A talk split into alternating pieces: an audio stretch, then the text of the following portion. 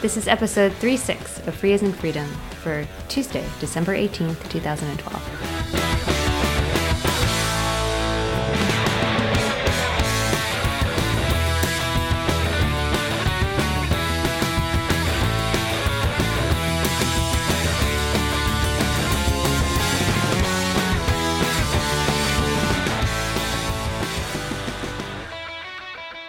Karen Sandler, And I'm Bradley Kuhn. and this is Free as in Freedom.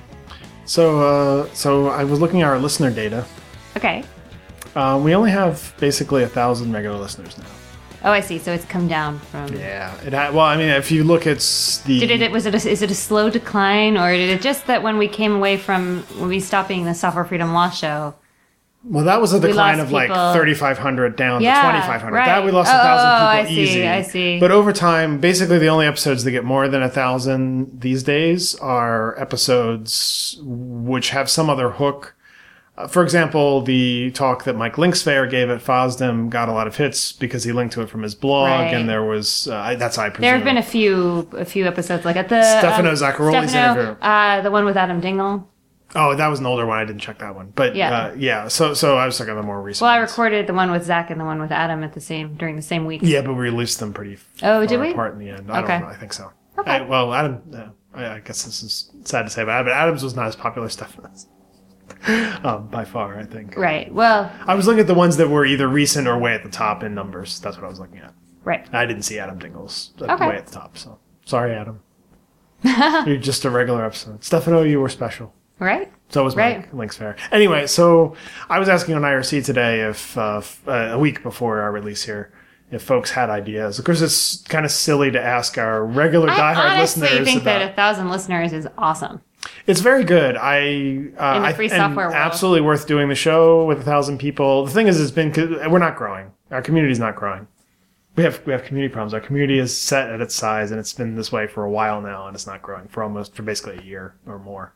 But you would kind of expect that from the kind of show that we have. I agree, but the the issue is that we've so a lot of these po- podcasts that are very long and and they sort of have a listener base and people are expecting certain things. And the question is is whether we should we I we, we always kept it short in part so we wouldn't turn into that.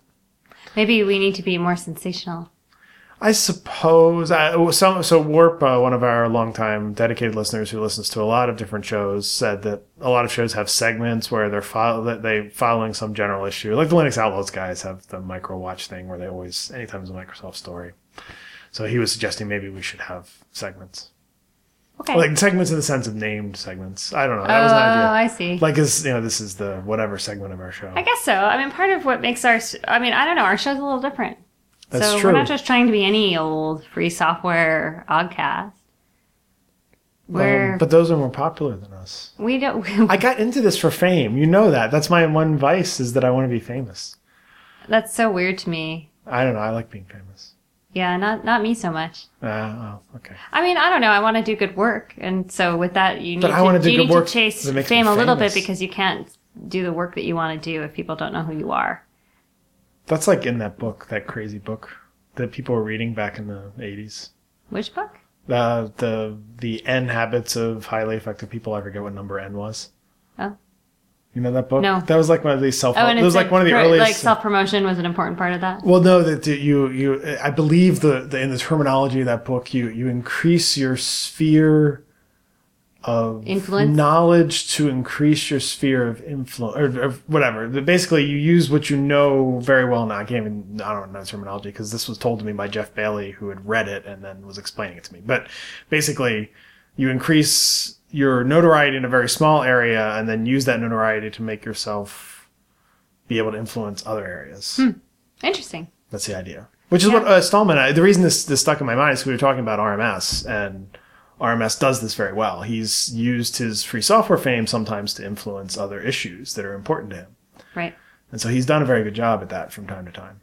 Well, uh, let me use what minimal influence that I have right now with our listeners to um, to just say that I'm really excited today because today, which is going to be last week by the time this is released, but but today we announced that the outreach program for women that we've talked about before that GNOME uh, runs, but now is has other organizations joining us. We accepted our interns today, and we have 25 interns across different free software organizations.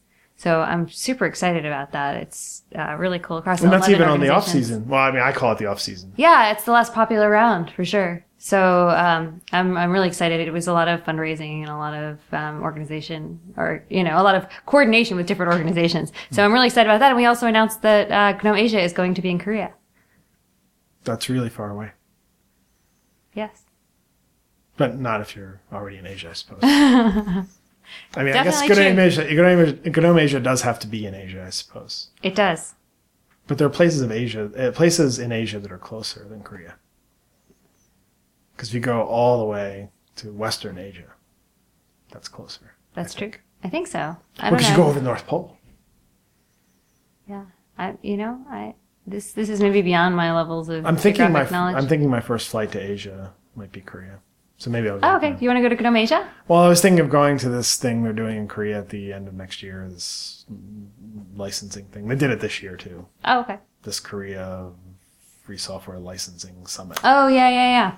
I so they that. invited to me that this year, uh, and the, they have been really late, like weeks before it was happening, and I, I didn't think I could get on a plane that quickly. Yeah, you always said you wouldn't. I don't. I don't know if Like I can. when, it, I'm when we talked about um, I'm freaking scared. I'm Linux you. Australia. I'm scared. I'm really scared. Australia's even further though, Right. but I'm scared. I'm telling you. But we talked about planes maybe you a while back. Yeah, yeah, that's So I true. But I, I didn't talk about how scared I was to fly that long. But anyway, Right. um, so I like flying long distances. So I hope I get to go to GNOME Asia. I'd be really excited for that. there's actually a direct flight to Seoul from JFK, Mhm. but it's on Delta, Right. so you have to fly Delta. Is that the only direct flight? It's the only one I saw when I was looking. Oh, okay. Of course, I'm looking for Delta. so- Yeah, yeah. I didn't see the American one because there's a direct flight to Tokyo every day from an American. It's the only one. Right. So yeah, otherwise, you should go through LAX, which is that's the worst. Having to like lay over, like taking what is normally for me a normal flight, and then that's Oh, see, I love layover. getting laid over in LAX. It's so fun. I have a lot of people there. And especially No, if I mean can arrange it an, overnight. Oh, overnight, yes. but if I can get even just like three hours, I can get someone to meet me for coffee. Oh, okay. But the three hours is worse because then your whole travel day is like 28 hours. So fun. Kind of anyway, so back to RMS. Well, yeah, because that's where I was. And you Yes, had to and I make your derailed a little bit because I was so excited to share that. I news. know, but uh, I was all I was all set up, and we didn't. It was all been seamless, like we planned it. I was I was I was like, oh, this Oh, is see, but I took advantage of uh, of something you said to work in something I wanted, which felt pretty seamless to me. Well but that now we have to go back to this topic of RMS writing stuff and spheres of influence and all that because he wrote a blog post about something that's a kind of a crossover issue of that nature. That's not just about free software, Right, but about Right. spyware but about spyware. and using free software to implement spyware. Right. In fact, which is really disturbing. I mean, it's it's not it's not a license I- I violation.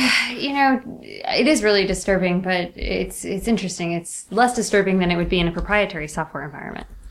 Um, I mean, I'm not saying it's any. I'm not saying it's not disturbing. I'm I'm just saying that well, that actually We sort of goes see- to one of the fundamental we can see what's questions happening and of of we if, can fork where we want to. if people don't this is actually a point i've made before that's really starting to bother me more and more which is if people don't have the ability to modify their software i.e. they don't have the knowledge they need from their perception free software and proprietary software are the same thing On an individual basis, that is true. and that's the point But about on the a spyware societal situation. basis, it is not true. so uh, so still almost, And yeah, if but you should- educate people about what their choices are, then people are then then consume people are empowered. they were doing the thing that caused us to lose all those Oh, listeners sorry, sorry. So, so I, I, I did it too. It's, it's, we we both did it. So the, the, the blog post that we're talking about that, that my colleague RMS made was regarding specifically the spyware in Ubuntu now that's used to basically auto search Amazon on your behalf and store data about your auto search of Amazon. Uh, when you want to search your desktop. And this has been talked about heavily on shows like Linux Outlaws. They did a big long review, and Fab has a huge rant on multiple episodes of Linux Outlaws about how horrible he thinks this is. Uh, from a just a user interface perspective, he talks about how he went to search for terminal and it gave him a it gave him a video of a porn star in What? yeah in, in Oh my gosh. so some some porn star in somewhere i forget where she's from she has t-e-r-m in her name somewhere the string and they Oh, gave- wow. she came up when he searched for to get the terminal started um, in ubuntu Wow. yeah.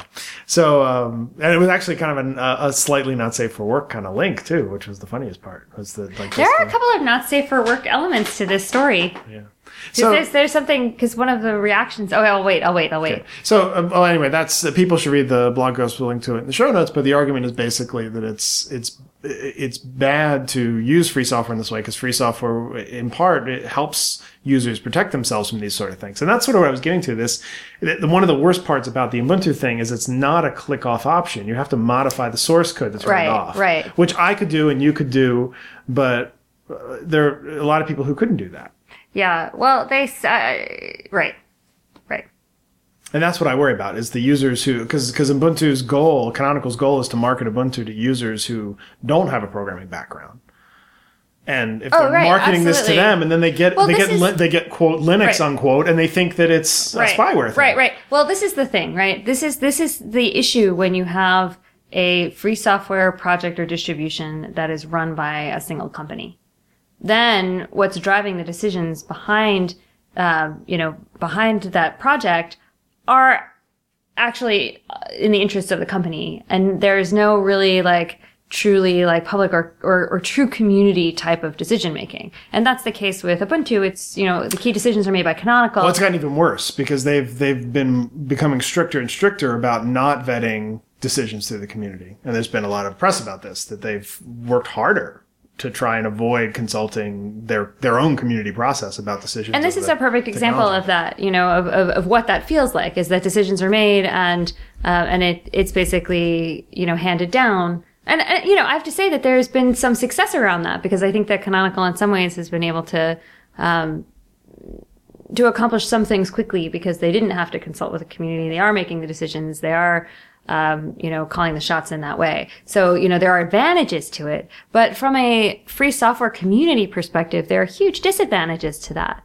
And, you know, I mean, this is one of the things that I like to talk about at GNOME because GNOME is truly a community project. While we have, uh, you know, companies that are invested in the software, they, you know, these companies work together. And you can see when you look at, for example, our board of directors that, you know, no company holds any control. Um, Well, so- also, your board of uh, this is different from other free software orgs, including the ones that I'm affiliated with. But your board is actually elected by a commu- Right. by community contributors. I know I vote in Yep. elections. And so- actually, we right now, as of as of last week, we now have two people working at the same company. Um, but that Yeah, was but you don't have a rule about that. But that- we do all. have a rule. Oh, you do. yeah, we have a limit.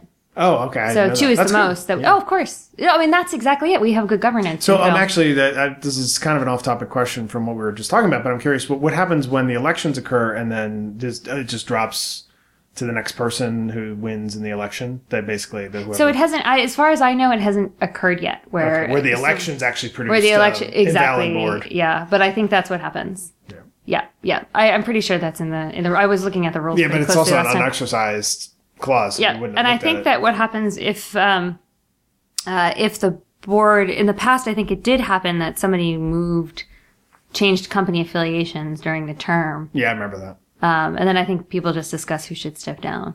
Yeah.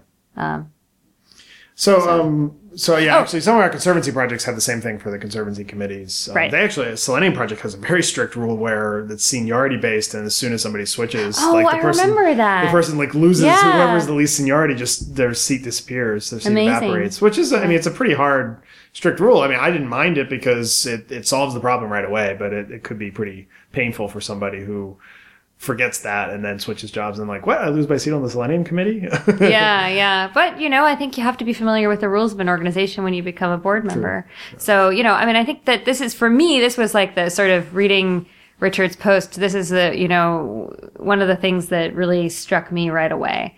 You know, that, that the real advantages to developing in a community nonprofit way, the way that GNOME does with, you know, uh, without one company being in charge, is that you you tend not to get into these situations in the same kind of way. Yeah, and, and we do a lot of work in conservancy to make sure when we accept a project that it's not we're just being uh, we're not being a shill for some company. Uh, we get frequently requests from companies. I, I, I famously blogged about that. I, fi- I finally blogged about this publicly that Nokia or Nokia, however you're supposed to say, I don't really care. Um, Nokia. uh, whatever. I, I don't know. like I care about this company anymore. Uh, but they uh, they would frequently email me. Oh, we have this project. We want to we want to throw it over the wall. I mean, they would use those words. That would be the words I used in my response into conservancy. And I'd be like, you can't just use conservancy as a way to get your project and give it credibility. And and they've done such a bad job at trying to spin projects out. And Symbian, uh, I blogged about this too publicly. The Symbian foundation was not really that. It was this weird trade association scenario that nobody wanted to fund anymore, and then it d- evaporated. So you can't make free software projects that way that will survive. It, I think one of the one of the interesting things that I think I'm glad to see RMS writing this actually because this is a thing that he and I have debated privately. Um, he, he he's very focused many times on the license of the project being the most important thing in the sense that that a project is free software and you observe software freedom at a moment in time of a license of a code base. Like uh, RMS really often Oh, yeah, sees about free software this before. way.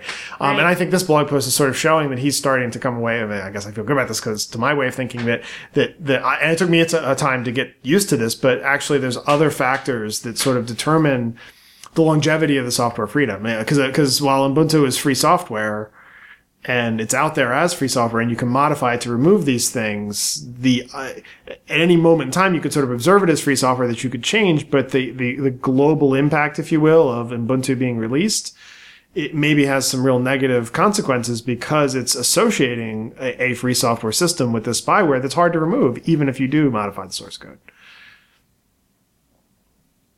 Sorry, I was just uh, um, looking at uh, at Stallman's post again, um, saying that he, you know, that that the version can be corrected so that the malicious version is rejected. yeah that was my point Yeah, but but the problem is is is if there's no if, if there's limited but he says, but to- not always. yeah So that- I mean, that's what you were saying. yeah sort of recognizing that So I, I was actually really surprised about the um, about Mark Shuttleworth's reaction to Stallman's post. I mean, I actually assume it was a reaction to Mark hadn't- Shuttle to Stallman's post. Well, okay, I hadn't read the Shuttleworth right because I read the Jono Bacon answer. You're not Oh, talking about the Jono Bacon answer, No, right? no, no. It wasn't even. It was. Uh, it was um, in that slash dot uh, piece. I guess you didn't see it. Where uh, Mark Shuttleworth people- answers your questions. People still read Slashdot.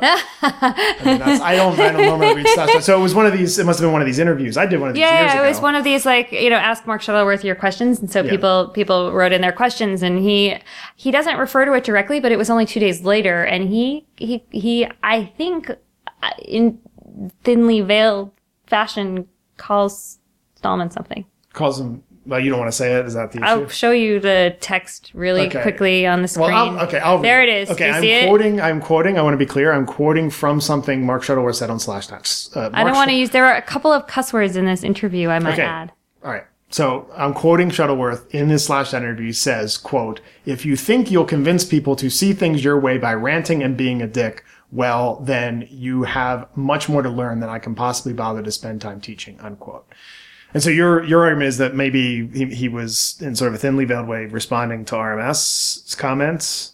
I think so. That whole, I mean, it, there's more, there's a little bit more above it. Um, I just showed you that particular quote. Um, but I, I think that, uh, Oh, where he says he says he, he says he he doesn't like McCarthyism. People Mm-hmm. who rant about propriety. Oh, right, yeah. Th- I think I agree with you now. Yeah. Because in the beginning of that section, Shuttleworth says, "quote Well, I feel the way same way about this, uh, referring to the question, as I do about McCarthyism. The people who rant about proprietary software are basically insecure about their own beliefs, and it's that fear that makes them so nastily critical." Unquote. Yeah. And this um, was just two days later. Yeah, and, and so and so obviously I have to agree with you. He's he's he's really referring to Stallman there. I mean, I I, I think that that's. I mean, obviously name calling. That's worse than saying childish. well, yeah, I mean, it's worse than what Jono said, but also it's. I mean, it's certainly it's certainly so much beyond anything Stallman. He's, he's he's basically comparing the FSF to McCarthyism. It's it's pretty bad. I think so. But Um, I, you know, I mean, it's and and and certainly. I mean, this is sort of my point about him is that I, I don't think. I mean, basically, he's, he's saying people who have a, a fundamental belief that that proprietary software is harmful. That basically they're insecure people, and that's why they. Believe well, I don't, I, I guess so. Maybe I, I, I'm trying to remember because I can't reread everything quickly Yeah, now. course, but- but I think he's actually just saying that free software will ultimately win, and it, the if the best way to get companies to free software is by you know proprietary drivers and things like that, then it's worth it. So I mean, there was some nuance to what he was saying. I, I don't disagree with you. I was very shocked by reading this. I was also Well, surprised the that he. I'm not shocked because this is the same guy who stood up at a keynote at the first Linux Con and said, and so, uh, well, a lot of people get involved in in software development to get girls. It's so funny and disturbing all at once. Yeah, it's it's pretty bad. But the point that it's it's, it's more disturbing than funny, really. But I, I think it's. I mean, basically, this this guy is. uh, I mean, I mean, he's not very. He's not a very nice person. I mean, he doesn't act nice anyway. Oh well, I don't. I mean, I don't know about that. I, I do believe that he's ideologically driven. I don't think so. I, I really don't think so. I, I think I think that he's driven by promoting his company, and that's sort of what the fundamental thing that he's trying to do. Well, I think one of the interesting things that um, one of the things that I noticed in this article um, was he also referred to GNOME, um, and he he referred to being pushed out of the community, and he referred to um, to him to uh, him rising above petty politics. I think is the way he put it.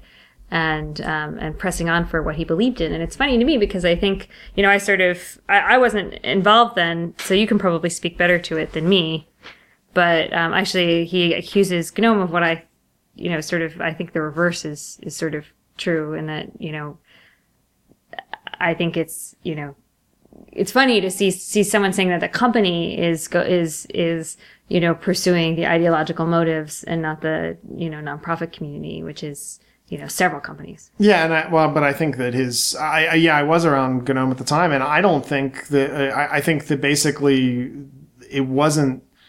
It wasn't a developer-driven contribution in some sense, Ca- uh, and that's that's sort of the problem with Canonical is that they don't want to assign developers and say developers you have the freedom to decide what things look like and so forth. Basically, Mark wants to decide himself. I was told this as far back as the Launchpad days that basically decisions were made in Launchpad that, that basically Mark just said that it has to be this way and this is the way I want it and this is the way it's going to be and, and, and basically it wasn't a free software project in the cultural sense.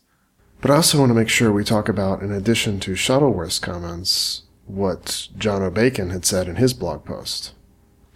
John Jono coming out and and saying uh, you know tell, saying Stallman's comments are childish, which uh, people people can say that that that various things RMS does in, in a moment are childish, like interactions. And I've heard people criticize him, and, and it, sometimes it's a valid criticism in his personal actions. But everything I've ever read him writing.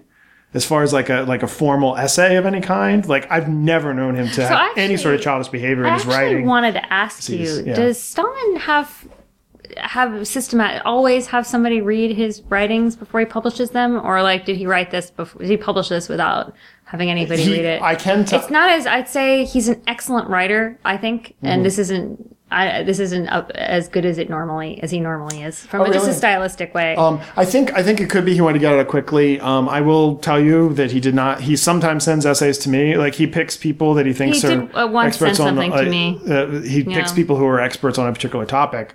Um, he probably didn't remember that I had written a lot about Ubuntu and, and the problems with it. Um, I told him I had, but he probably, but quite frankly, he just probably forgot.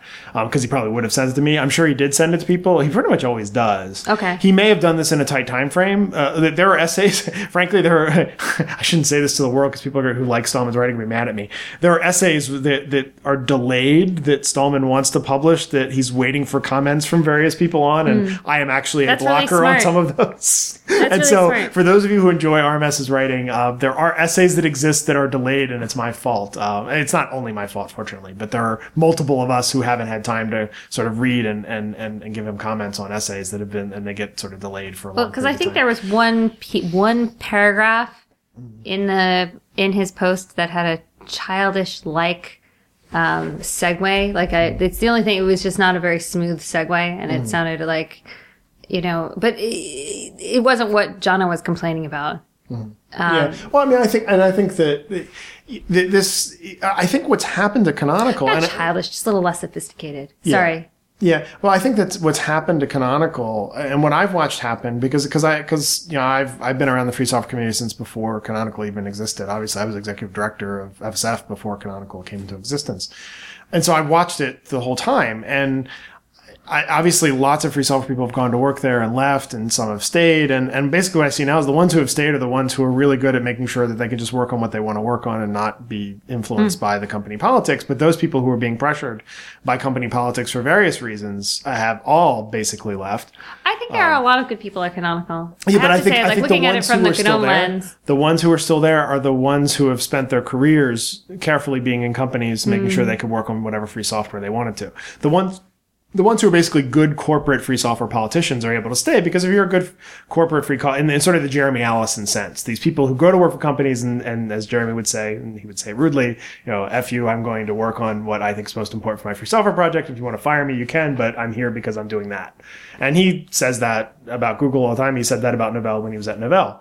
And so I think um, I think those people who are good at doing that um, have been able to stay at Canonical even through these what are, what are probably turbulent times inside the company. But even people like uh, that, that, that are not even developers are leaving um, are, are taking this moment to leave because I think I think the company is kind of turned into somewhat of a, of a Uh, it's trying to promote itself more than it's trying to promote free software. That that I think's been true for a very long time. Well, but that's what it's companies gone are way about. beyond. It's gone, but it's gone way Like beyond. companies rise above when they work together because their Yeah. common interests are the ones that are promoting free software. Mm-hmm. Their Oh, individual point. interests are not. That's why it's much better. To, I mean, that's why I think GNOME is so special. And, and Yeah, I agree with you. communities like that. Well, yeah, I think that, I think GNOME's not the only example, although it's the example No, no, no, no. Well, I Um, mean, it's a, it's just that you actually I did submit a talk to FOSDEM that uh, it looks like it's not getting accepted, which is you know which I had also intended to give at OSCON this past time about whether uh, whether community driven free software nonprofit development is any different than company driven open source. Yeah. Um, and this is sort of you know this is exactly the kind of thing that I wanted to. Well, I mean, and, but see, the interesting thing to me are the more subtle differences, which I think you were going to talk about. I was going to point out that I haven't been so critical of Canonical publicly, not because they're giving any anybody to conservancy, because they sure as heck aren't. I've, I've asked them many times; they're just not interested because uh, basically I don't think Shuttleworth likes me all that much, and whatever. Um, and not since I'm the one asking, um, but uh, the the reason I haven't bothered to be critical of them is not because I was fundraising from them, but because I, I- it, I felt like I was kicking them when they were down. I, I, I think that Canonical has really basically done themselves in by these kinds of th- these kinds of decisions that are just unbelievably bad for free software. And this is sort of what Fab went on about on Linux Outlaws that how how can they possibly be making enough money from the Amazon affiliate agreement that they feel that they that it's worth it for them to take all this political hit to make the user interface worse, all these things that they're Well, doing. it's because data aggregation is where the money is. Full But- stop. but are they regardless get- of what who's of paying the them- tie-in with Amazon? Collecting that data is ultimately the business model. So that so actually, do you think Canonical thinks they can sell the data to somebody other than Amazon once they collect it? Potentially, right? Or I don't know, or guess. just thinking- speculative though, Well, I mean, talk to Bitly. You know, like I, I it's just or Facebook, or any of these people. Or who- Google. yeah, yeah, yeah. I mean, I mean, but the thing is, is Google, Google. I didn't throw Google in there because they, they, they kind of planned that business model from the scratch, and so did Facebook for that matter. They had this plan from the scratch. I mean, a, a Canonical shoehorned this in, basically imitating Facebook and Google and whoever as as controlling. You know, if, if you if, if, if you have a user, well, they're trying to make a viable business model out of their company. Mm-hmm. I mean, I, I don't fault them for that. I just, mm-hmm. you know, but but that's that's this is the kind of thing that you that sometimes happens. Well, but see, I mean, I think I think this, and this is where I think your point about um, about free software is really important because I, I think that serve the business model above all else, I think is part of what gives us this horribleness. It's, it's, it's that, it's that making a profit is the most important thing and, and you can serve that above all else. Um, I actually want to tie this into, um, because I actually made two points that were actually in this thing I saw, uh, which, uh, was an article by, uh, by somebody on CNN.com, um, uh, talking about, um, and basically an advocacy campaign towards trying to get young people to get excited about programming. Um, and uh, the person writing is is uh, Douglas Ru- Rushkoff. Do you know this guy? I don't know him at all. But he made actually two points in there that we've actually made here. One of which was the point I made early about how it's important that, that people to feel like they're in control of their computers to be able to to to change that you're kind of helpless because proprietary software and free software is the same if you don't know how to change the code. So he's advocating for teaching more programming to young people. That's awesome. To get people involved in, in, in programming. Um, and he actually makes the other quote that I've heard this a lot. This is not the first place I heard this about how folks don't understand that when you're you're using some system, some software system, that if you're you're not basically if you're you're the product if you're the user and you're just getting the service for free facebook the the, the product that facebook is Right. selling is its user base to its advertisers and I, I think I think if people start to perceive computing as that, it's really dangerous. And this guy had brought this up and focused much more on teaching people to code. I disagree with a couple of things he said, but the general idea I think is important. That that the where he his first point is that um, that people don't learn language just to read; they learn language to write. And Right. we're learning computers to be consumers, uh, and that's a problem. And we should learn computers. That's a really interesting point. Yeah, and so I, I- I think that I mean I think Canonical, and I think I think Shuttleworth sees it that way. I mean I think he thinks. I I perceive him as a person who believes. I mean, I'm putting all these weird words around it because this is I don't have facts to back this up, but I, I perceive him as a person who thinks "Oh, I know better what to do, and you should just follow Well, this me. is one of I know what the awesome things about Sugar Labs and their philosophy on bringing code to kids. Hmm. Um, because their their whole the whole thing is that everything should be accessible and there should be like a you know Walter very eloquently talks about the crash zone, uh, the crumple zone, um, and you know and and and bringing you know the the source code you know directly into it and to to, to think put you know to give that credit to to users even when they're especially when they're kids. Um now you know i'm sort of of the attitude and part of the reason why i went to gnome was that i really do think that it's really important that we make computers extremely easy to use um, and to do it without creating hurdles. Um, Well, and, and I think to tie that into the point about knowing better, I think I think you mentioned Walter Bender of Sugar Labs, which is a conservancy project I should mention. That Oh, yeah, I should have supportive of. mentioned that. Uh, um, the, uh, Walter, uh, one, one, uh, this ties into this point that I'm making about Shuttleworth, and Walter is a juxtaposition to that because because th- this relates to this idea of knowing better. I think Sugar Labs as a project doesn't believe it knows better than the students it's trying to help. Uh, Walter said Right. said I knew I'd been successful when I got my first patch for a 14 year from a 14 year old, but I knew I was even more successful when I had to submit my patches for patch review to a 14 year old. so great i love i love the stats that he has on that it's amazing Yeah, and, and so he's and had so a the- lot of yeah, success And and I, I mean, I think that the, this kind of engagement. I mean, Sugar Labs is using it specifically to outreach to the K through 12 sector of, of, of the world, really. But the general idea that we should be encouraging people program like you do with Outreach for Women, uh, Outreach Program Mm-hmm. for Women, all all these different things that are trying to get people involved and contributing. I mean, that's a- a core part of free software. Uh, and I think that, that, that Canonical doesn't see that anymore, and and, it, and it, it's become this really disturbing thing that that, that Well, I mean, I, I, I don't. I, mean, I, I think it's. But, but the, the interesting thing about it is it's so evident that it's bad, right? That everybody's like, why? Why would you integrate Amazon? This is horrible. It's horrible user interface. It's horrible on so many levels. Well, this is like, you know, when I was talking, well, I went to UDS, um, two UDSs ago, and I wound up, um, you know, I, I was actually, my travel was funded by Canonical to go. And as I sat in the, you know, I, I decided, uh, you know, you could, you could, I could have probably had my own room, but I was really excited to be paired up with somebody else who is being sponsored by Canonical to go, who was not a Canonical employee. And, um, you know, I had an interesting, I had a number of interesting conversations with the woman that I shared with. And, um, and one of the things that she said when I sort of started talking about, you know, about this whole idea of prop, you know, using this kind of community to prop up a company. And, you know, I mean, because the, there are a lot, plenty of people who are sponsored to go to UDS by Canonical who are not Canonical employees, people who are spending their free time contributing to Ubuntu because they believe in Ubuntu. Uh, and I sort of said, well, you know, why, why do that when there's GNOME? You know, GNOME is truly a nonprofit community. You're not just, we're not asking for copyright assignment. You know, we're not holding the, the threat of proprietorization. And, you know, again, I'm not saying, I really don't want to say anything bad about Canonical because I, I do think that there's a lot of good there and they're a participant in the community. But I really just wanted to understand a little bit more why, you know, how, what the thought process was. And the, it, in the end, the answer came down what to, well, that's where my friends are. So it was a really sort of an interesting conclusion. Like that's where my friends are. So that's the community that I built. And I, you know, and now I'm, I'm sort of, I'm invested. Mm-hmm. So, you know, No, okay.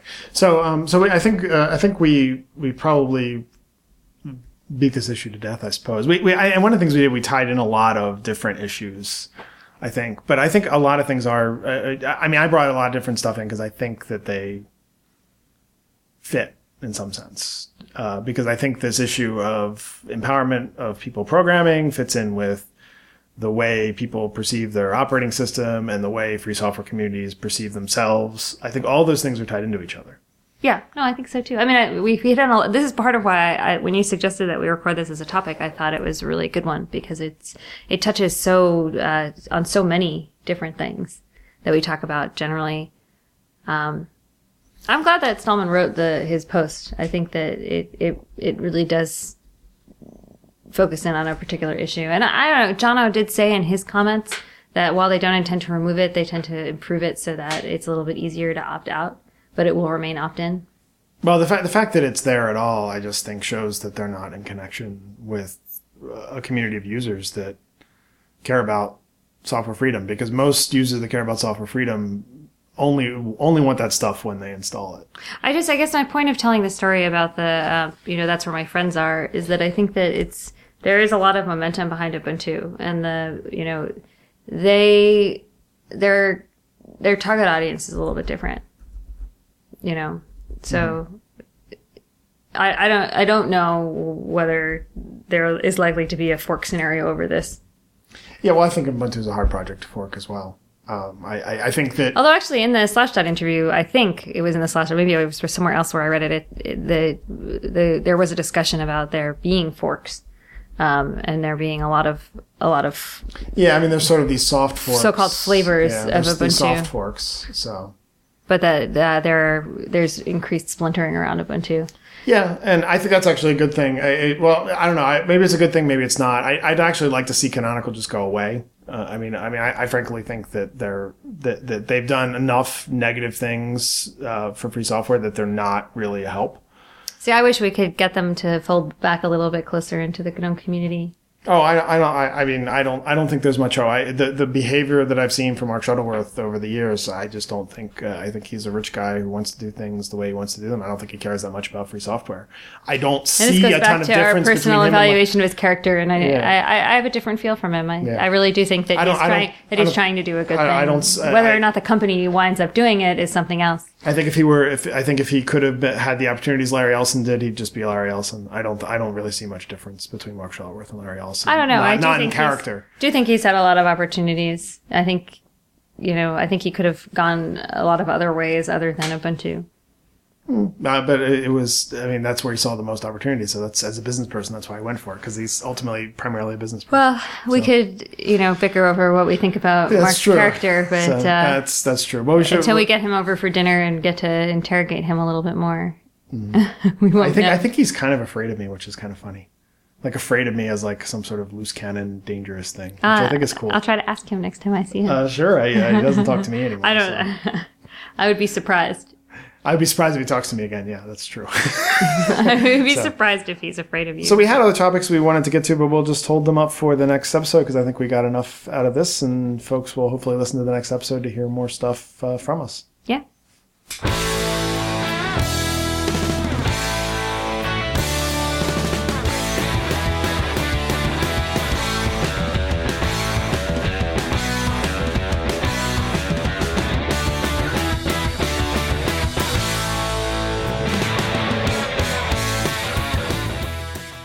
Freedom is produced by Dan Lynch of Pod Factory and can be found at podfactory.org. Thanks to Mike Tarantino for our theme music. This episode of Free as in Freedom is licensed under the Creative Commons Attribution Share Alike 3.0 United States license. You can follow Free as in Freedom, Bradley, and Karen on Identica, and also read Bradley's and Karen's blogs. Links can be found on the Free as in Freedom website, faif.us. That's F A I F dot us.